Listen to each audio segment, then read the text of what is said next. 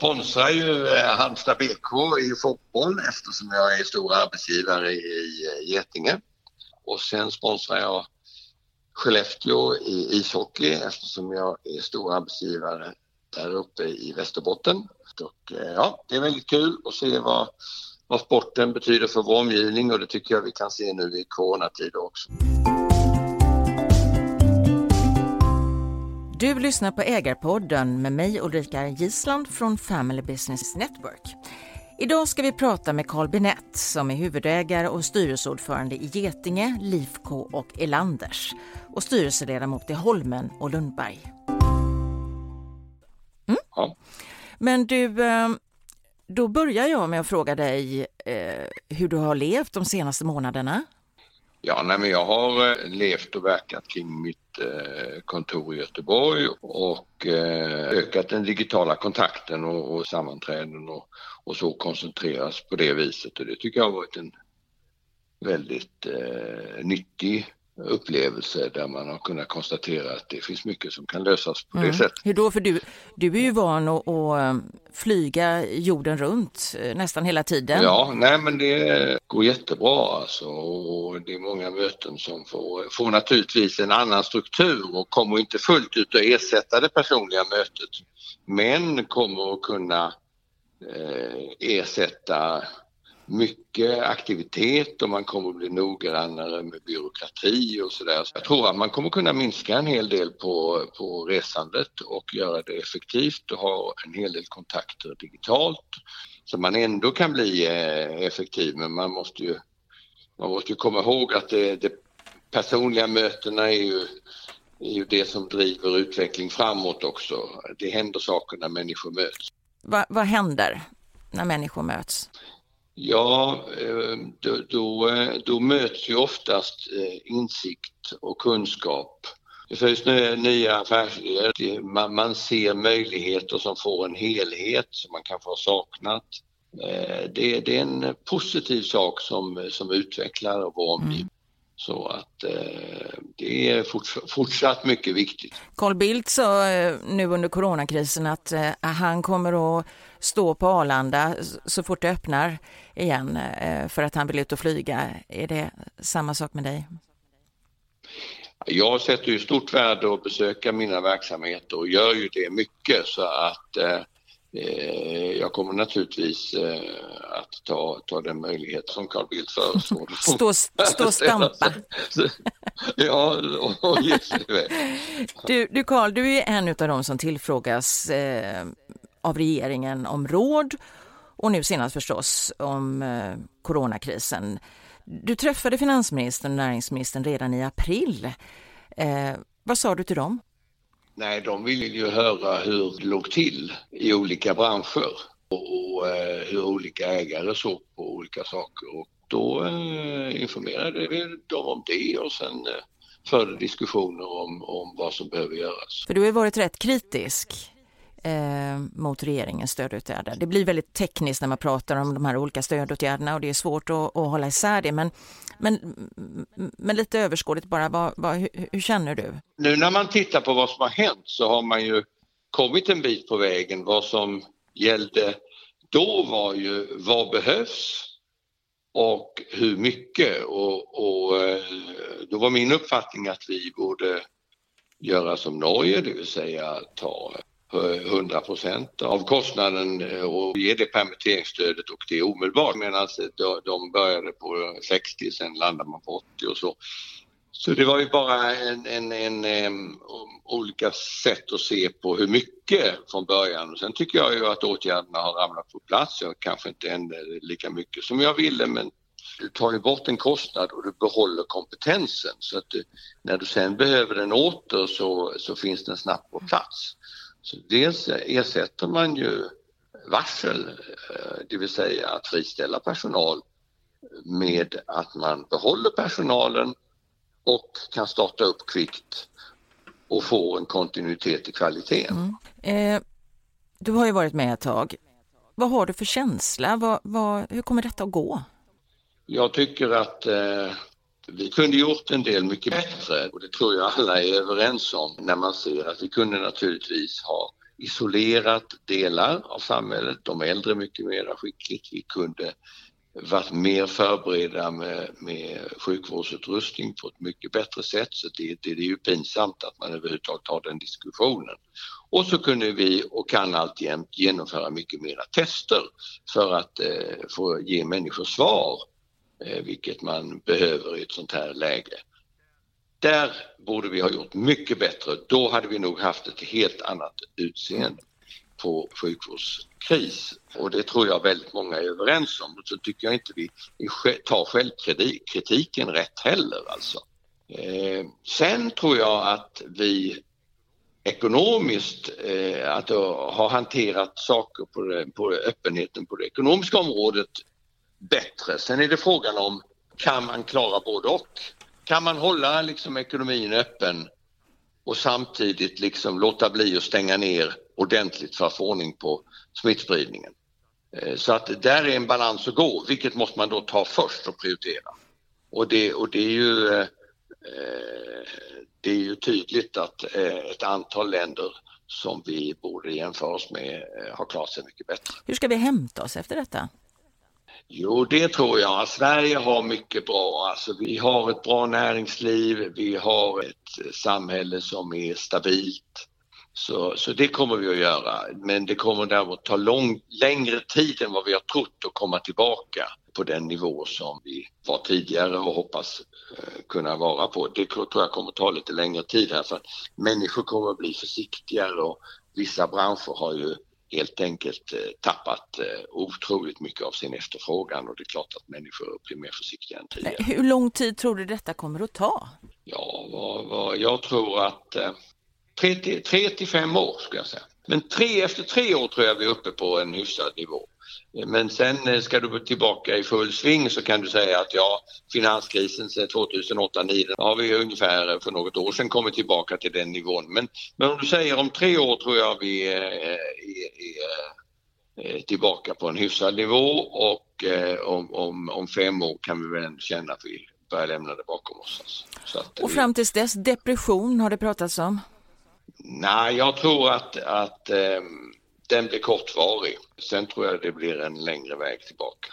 Du, vi, podden heter ju Ägarpodden, så vi måste prata lite om ja. ägarfrågor också. Dina egna bolag. Ja. Vad har du haft för våndor inför dem under den här krisen? Nej, det har ju varit att eh, säkerställa likviditet eh, och att man eh, ändå kan eh, fortsätta ta hand om sina kunder. Nu är ju två av mina fyra bolag som jag är huvudägare i, ehm, det vill säga Getinge och Arjo inom hälsovård och så har du då Lifco som är delvis inom hälsovård men också inom annan industri och så Elanders inom logistik. Så att jag, jag ser ju ett, ett relativt stort spektra och, eh, och en, en ägare måste ju se till att man kan agera både kortsiktigt, det vill säga att man har den den styrkan att göra det och eh, med vad det kräver och långsiktigt för att säkerställa stabiliteten i bolaget och utvecklingsförmågan. Har det varit oroligt?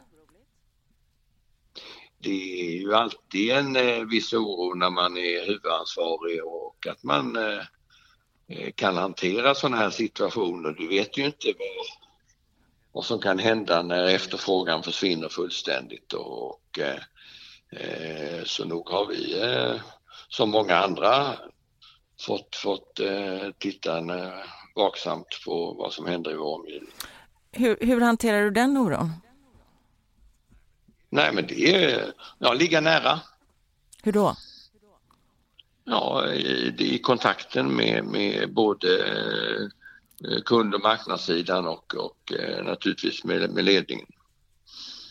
Du, pratar väldigt mycket om våra honnörsfrågor. I FBN brukar vi också prata mycket om långsiktighet framförallt. Vad betyder det för dig?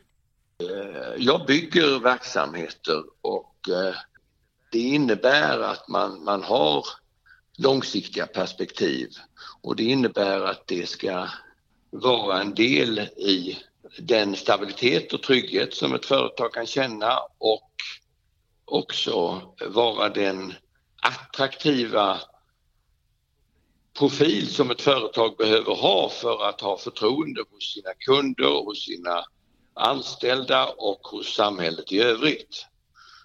Och eh, det är därför jag tycker att det är väldigt viktigt med, med eh, långsiktiga ägare och att kortsiktiga ägare skapar en, eh, en egoism som kommer väldigt få till del och eh, inger inte förtroende att eh, bygga såväl företaget som omgivning. Den här känslan med dina bolag, det är ju någonting som du har byggt upp själv. Växer man in i den känslan eller hur kommer den till en? Ja, det, det där är ju intressant. Alltså det, det är klart att den finns ju i eh, DNA som man numera säger redan från början. Men det är ju you, you walk the talk och the proof is in the pudding så att eh, den bevisas ju varje dag höll jag på att säga men, men, eh, men det blir ju eh, i vad man gör som, och, och hur du agerar som, som lämnar de spår som, som eh, visar om du är långsiktig och eh, också att, kom, att det kommer liksom eh, alla intressenter till del. Så att det är ett lagspel och det är klart om lagspelet utvecklas på ett bra sätt så inger det ett förtroende och att det kommer även eh, eh, övriga anställda och det omgivande samhället till del så är det också en, någonting som gör att du får ett förtroende. Och jag tror att det är, ett, eh, väldigt, väldigt viktigt att eh, det, det är så du skapar eh, utveckling. Men jag tänker för din egen del, är det någonting eh, som du har med dig från eh, din uppväxt, från din barndom?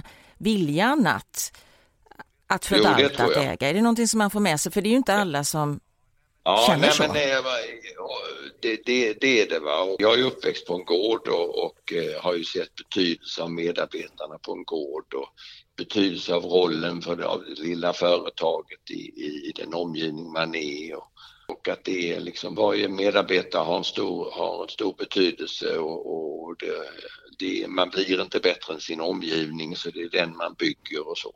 Känner du också att eh, du arbetar för samhället med dina företag? Man gör ju både och. Va? Man, man, man jobbar för för företaget och där man är en del av det. Det är ett lagspel med medarbetarna och, och man är med och utvecklar eh, helheten och det är klart att eh, när man utvecklar sina medarbetare som är till gagn för företaget så utvecklar man per definition också sig själv eftersom man är en del av laget. Det är ju en eh, väldigt rolig sak att vara, att vara med om. Det är ju en del av hela nyckeln att få till utveckling. Sen att eh, företagsamheten är en del av samhället, det är ju någonting som är väldigt viktigt att ha den insikten. För annars riskerar man att gå fel.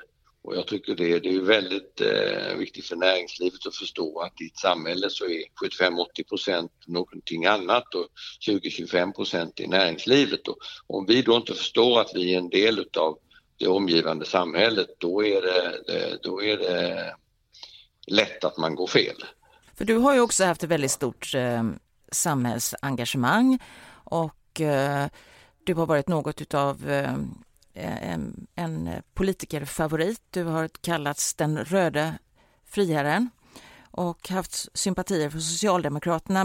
Berätta lite hur det, hur det växte fram? Ja, men det, där, det där är någonting som, som man liksom måste eh, eh titta på, på, och kritiskt. Jag, jag befinner mig i mitten i, i, i svensk politik men eftersom jag har ett, ett, ett ett oberoende så, så, eh Eh, så kan jag ägna mig åt, åt sakfrågor och, och, och eh, eh, politiken är en, en en eh, viktig del för att samhället ska fungera. Så att jag, jag, tycker att det är ju inget konstigt utan eh, det är, en, det är en del av en uppgift man har som företagare.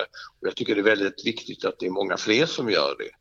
Vi tar ju ansvar för eh, medborgare i samhället och, och de utvecklas i vår miljö. Och det är naturligtvis viktigt att den miljön som politiken skapar för oss att leva i är ju helt avgörande. Och och eh, då gäller det att bygga de här miljöerna på bästa sätt. Och det gör man ju naturligtvis genom att också framföra saker som kan vara till gagn för oss själva men också för samhället i dess helhet. Så jag tycker detta är en interaction som är, som är viktig, viktig att ha.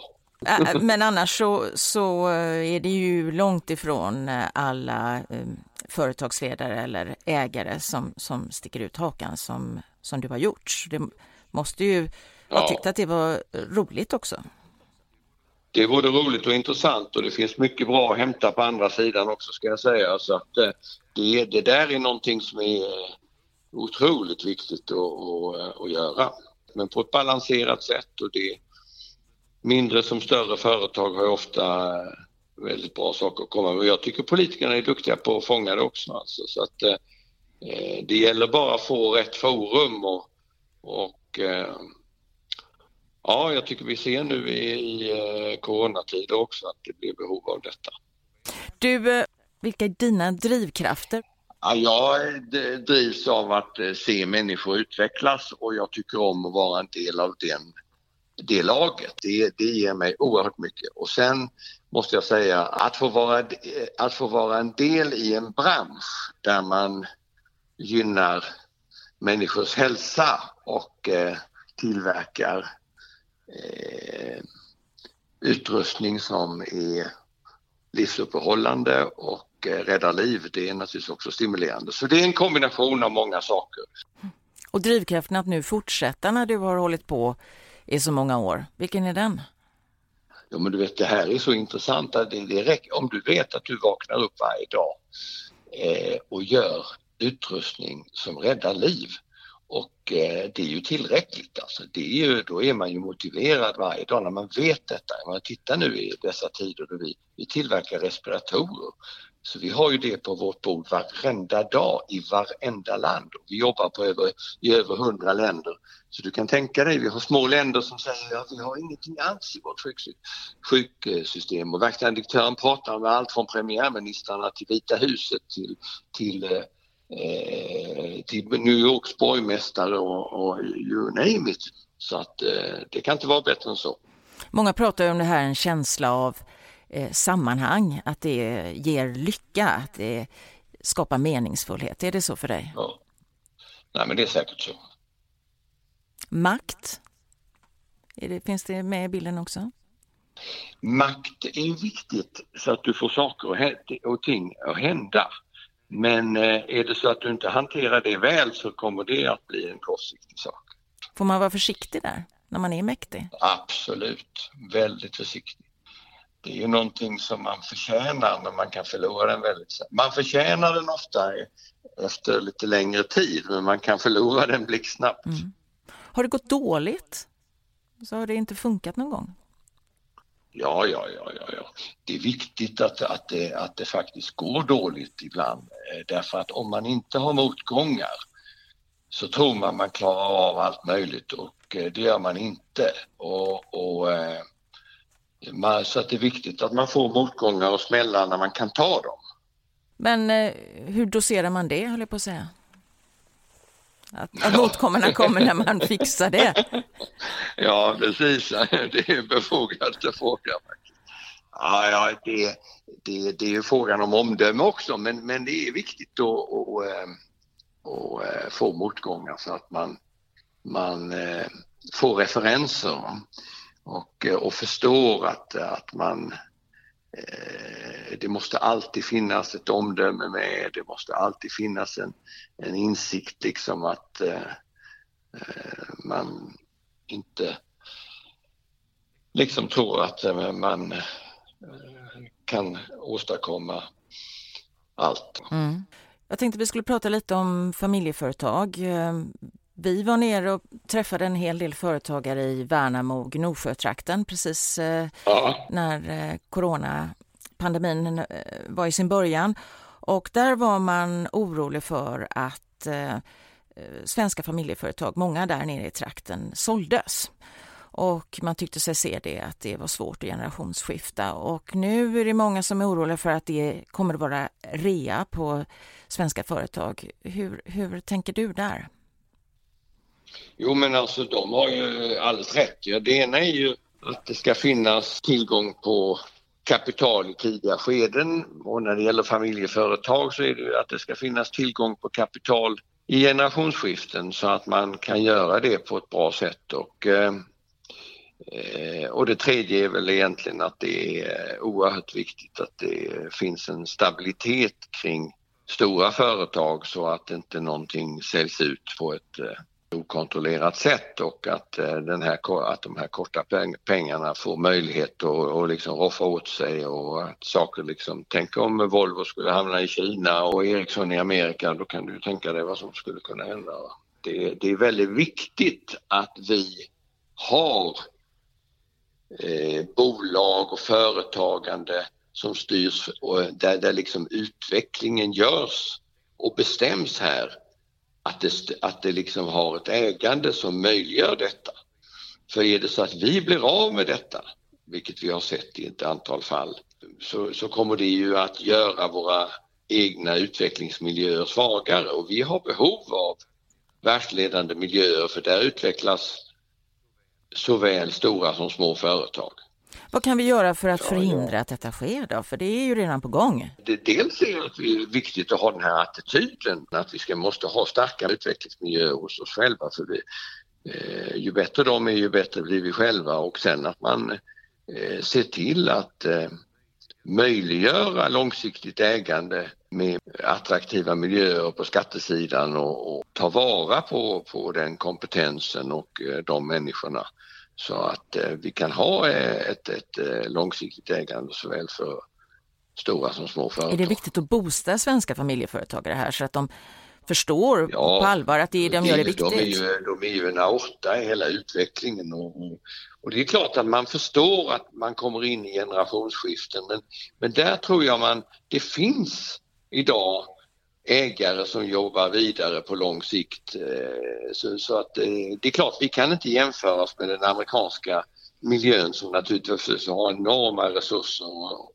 Men, men, vi har något annat ändå i Sverige som är väldigt bra. Vi har ett sätt att vilja tänka långsiktigt inom familjeföretag och det är det som är så bra. Alltså det är det som gör att vi har så många bra företag och, och nu gäller det att ta vara på dem för att eh, en del eh, familjer lyckas lösa det internt och eh, andra behöver hitta nya långsiktiga ägare och, och, och, det finns.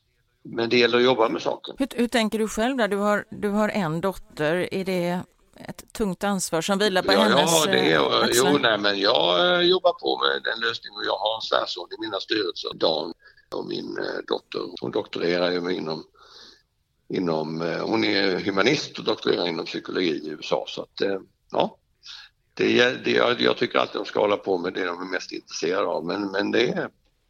Men det finns en plan? Ja, det, det finns en plan och, och det finns action också kan jag säga. Ja, det låter härligt. Och när du inte jobbar, vad gör du då? Ja, då eh, är jag med, min familj eller så eh, tycker jag om att se på idrott och sportar en del själv också. Eller så går jag i skogen. Mm. Vad blir det för sporter då? Ja, fotboll. Det är fotboll och tennis. Mm. Och lag? Ja, jag sponsrar ju eh, Halmstad BK i fotboll eftersom jag är stor arbetsgivare i Getinge. Och det är klart, vi är ju inte i den division vi borde vara. Och sen sportar, sponsrar jag Skellefteå i ishockey eftersom jag är stor arbetsgivare där uppe i Västerbotten. Och eh, de har ju haft oerhört stor framgång här på sistone, eh, i alla fall under det sista decenniet. Och eh, ja, det är väldigt kul att se vad, vad sporten betyder för vår omgivning och det tycker jag vi kan se nu i coronatider också. Det finns ett väldigt sug efter att det ska köra igång onekligen. Ja, det kan man säga när man till och med kör igång utan publik. Men, men, eh, ja, men det är väldigt sunt alltså. Det är, det är väldigt bra. Väldigt bra. Så du tillhör inte de som har suttit och tittat på gamla repriser då utav? Jo, jag såg faktiskt 94-matchen eh, när Sverige spelade sina fina matcher i USA och eh, Eh, och då eftersom jag var och såg finalen i Los Angeles så, så var det ju väldigt kul att och, och eh, se vad duktiga svenskarna var då. Det var ju inte klokt alltså. Så att eh, ja, jag måste nog säga att eh, en del av de där reprismatcherna eh, är ju helt fantastiska att få tillgång till igen. Ja, så finns det ju en generation faktiskt som inte har sett dem också. Det på mina killar har också absolut. fått en, de satt som klistrade framför, ja. de var ju inte med på den tiden. Men Såg du... de när, när Ravelli tog straffen? Ja, ja, ja, de har suttit som klistrade och även alla de här Champions League-matcherna och alla ja, liga, ja, allt på repris. Helt, ja, men jag det... förstår att de gör det därför att du vet, det är så fin fotboll också så att det är inte klokt. Alltså. Och få en relation till de där spelarna som de faktiskt inte har vuxit upp med, det är ju kul. Ja, nej, men det är verkligen en, en värdefull syn. Men det märks att ni kan sport i din familj. Man, ja, ja, men jag kan så. inte undgå för jag har eh, tre fotbollskillar och eh, ja, min pappa är också fot, sportfanatiker. Så att, vilka, eh, vilka, vilka, lag håller de på? Du, vi är ju göteborgare så att då, killarna har spelat i ÖIS och min man är också ÖISare. Det är ju väldigt, då lär man ju sig ta motgångar på ett bra sätt om man är ÖISare faktiskt. Absolut. Pappa och, är blåvitt, alltid varit blåvitt. Ja jävlar vad kul alltså. Men, ja, jag har sett Agne Simonsson spela på plan, Lennart Wing. Eh, det kan jag säga, riktigt, riktigt bra alltså. Och när jag växte upp så var ju ÖIS ett riktigt eh, topplag alltså. Ja, ja, ja visst, Nej, men det är kul.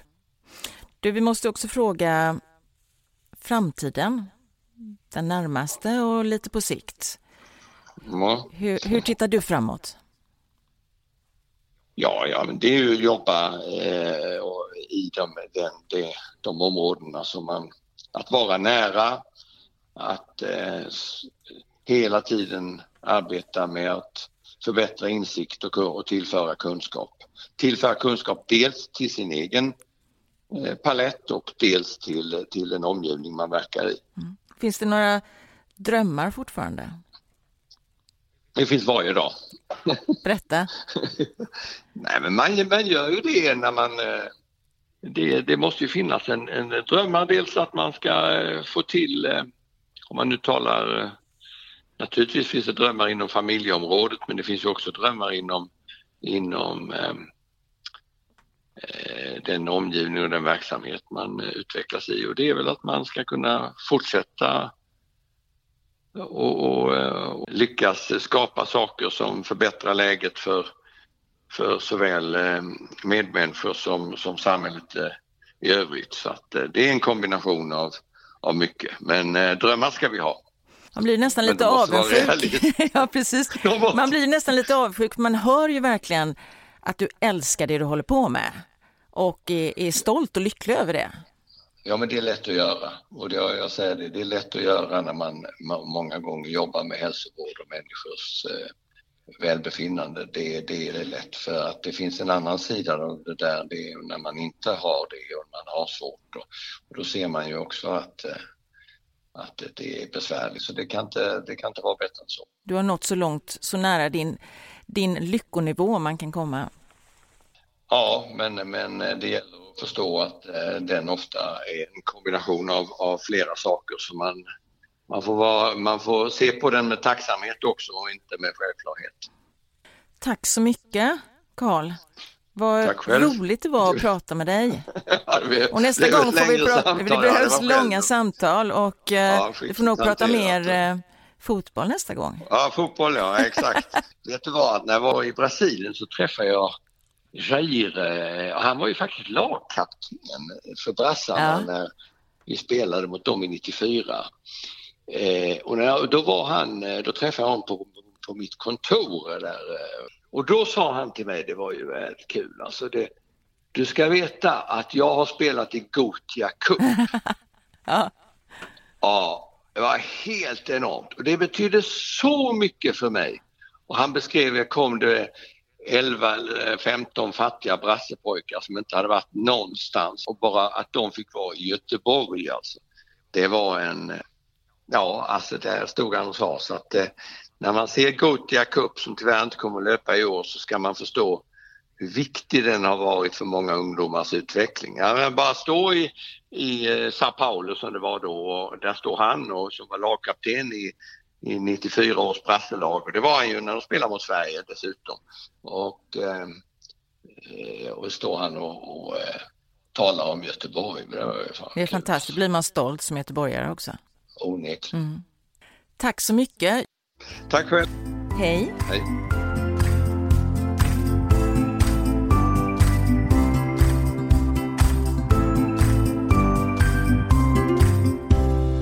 Du har lyssnat på Ägarpodden med mig Ulrika Gisland.